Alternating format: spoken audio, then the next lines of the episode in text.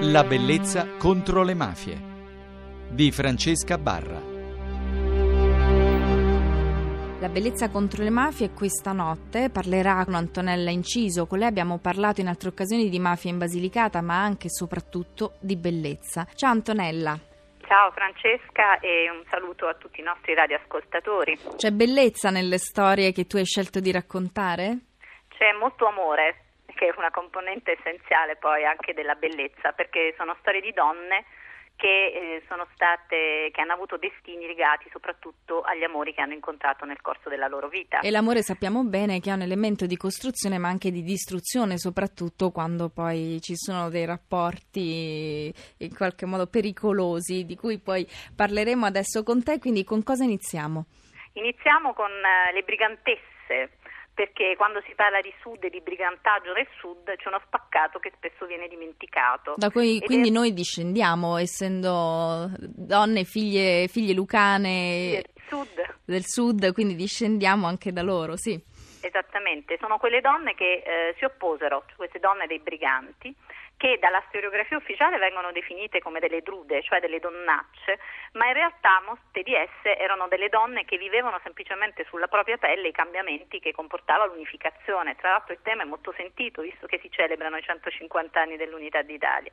In Basilicata poi paradossalmente la figura delle brigantesse è una figura presente ed è eh, legata in particolare a donne, a esempi di donne che insorsero in armi affiancando i loro uomini eh, che li seguivano nella latitanza, che li fiancheggiavano e che in tutti i modi eh, fornivano l'essenziale poi per sopravvivere. Tra uh, queste uh, figure emblematiche che noi abbiamo in Basilicata, io vorrei raccontarvi la storia di uh, tre donne particolari. Le sorelle Maria Teresa e Serafina Ciminelli e Filomena, Lucia Dinnella, che era una ragazzina. Maria Teresa e Serafina erano uh, due sorelle di Francavilla Insigni. Uh, la loro storia è particolare perché uh, dall'amore di una di queste due verso un brigante viene coinvolta tutta la famiglia nell'attività poi legata um, al brigantaggio quindi all'attività malavitosa. Maria, Maria, Teresa nasce nel 1841, sì, Serafina nel 1845. Um, insieme a loro i genitori, che sono due contadini, Domenico e Maria Luigia Ferrari, hanno un figlio maschio che è l'ultimo eh, delle, delle due sorelle. Serafina, giovaniss- giovanissima, si unisce alla banda di un malavitoso locale, Antonio Franco.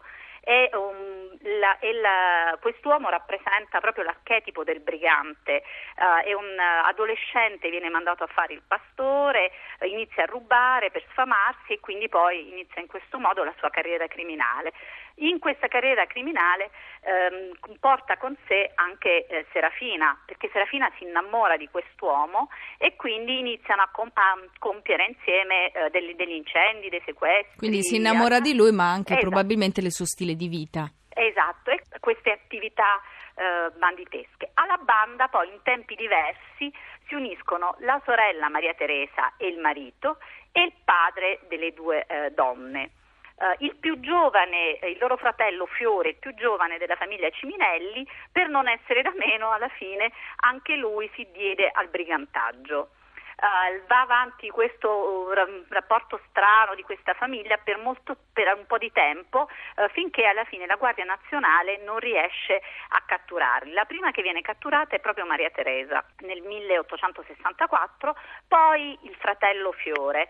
la madre viene incarcerata perché è sospettata di averli aiutati in qualche modo eh, rimanevano liberi Serafina e Antonio Franco, che a quel punto erano, avevano eh, privi di collegamenti, inseguiti dalle truppe dell'epoca, decidono di eh, espatriare, vogliono andare nelle Americhe. Mi ricorda, scusa sì. se ti interrompo Antonella, ma proprio la scorsa settimana abbiamo parlato di donne dell'andrangheta e mh, le storie che tu mi stai raccontando, sebbene così distanti nel tempo e anche per posizione geografica, mi ricordano eh, poi gli ultimi avvenimenti che raccontiamo qui, la bellezza contro le mafie, per cui alleanze che si formano e famiglie, intere famiglie che si coinvolgono in affari e organizzazioni criminali e poi la latitanza, gli arresti e la, la, fedeltà di queste donne che rimangono accanto agli uomini, per cui probabilmente certe dinamiche eh, sono veramente radicate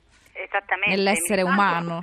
Standard, se si prendono i capisaldi di queste storie, alla fine viene fuori che poi le donne hanno degli schemi già in qualche modo precostituiti, eh, nonostante siano passati secoli, si muovono molto spesso per amore, vengono trascinate in queste dinamiche per amore e cercano poi la via della liberazione magari andando via o cercando di rifarsi una vita e spesso non ci riescono.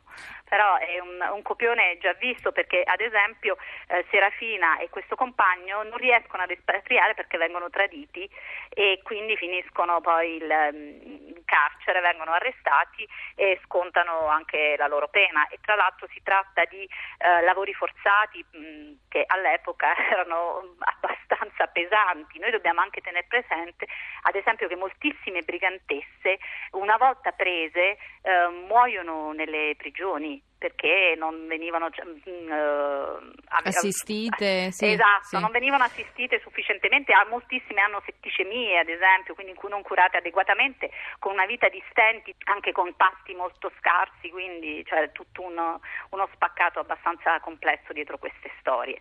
Uh, a fianco a queste due uh, sorelle che sono emblematiche perché uh, la, mh, dobbiamo anche tenere presente che l'area sud della Basilicata, ad esempio, quindi il territorio confinante con la Calabria, non ha una, un numero di briganti così alto come invece hanno al- altre zone, come può averla per es- la Valdagri, Sì. la zona dei pozzi petroliferi, quella che oggi viene inquadrata come il cuore dell'Italia petrolifera, dove ad esempio c'è un paese eh, che si chiama Marsico Nuovo, che è un piccolo paesino Come, che aveva sì. un numero elevatissimo di donne brigantesse, cioè di donne che poi paradossalmente vengono individuate dalla Guardia Nazionale e condannate per aver assistito o, o, eh, dato da mm, man- vivande o generi vari a questi, mm, ai briganti. E quindi una cosa, una caratteristica Quindi un per pochino- complicità.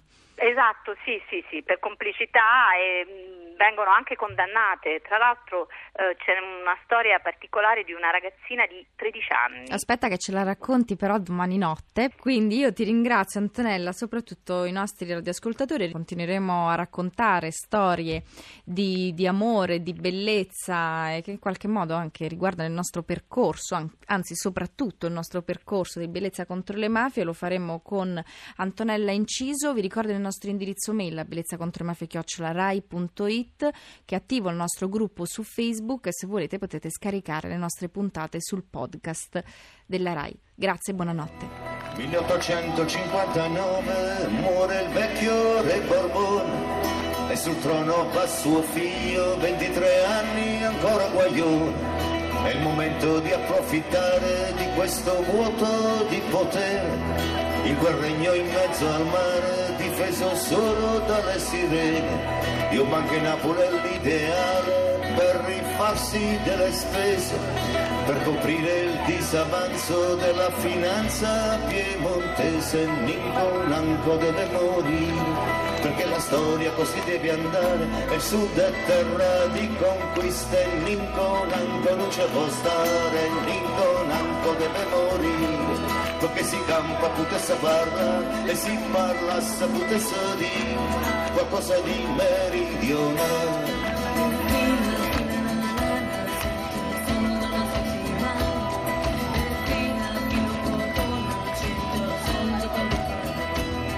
E lo zolfo di Sicilia e i cantieri a Castellammare e le fabbriche della seta e gaeta da bombardare e l'ideale che fa la guerra una guerra dichiarata per vedere chi la spunta tra il fucile e la tamuriata. E tamuriata è superstizione questa storia deve finire. E qui si fa l'Italia o si muore, Ninco Nanco deve morire, perché la storia così deve andare, e il è terra di conquiste, Ninco Nanco non ci può stare, Ninco Nanco deve morire, perché si campa potesse parlare, e si parlasse potesse dire, qualcosa di meridionale.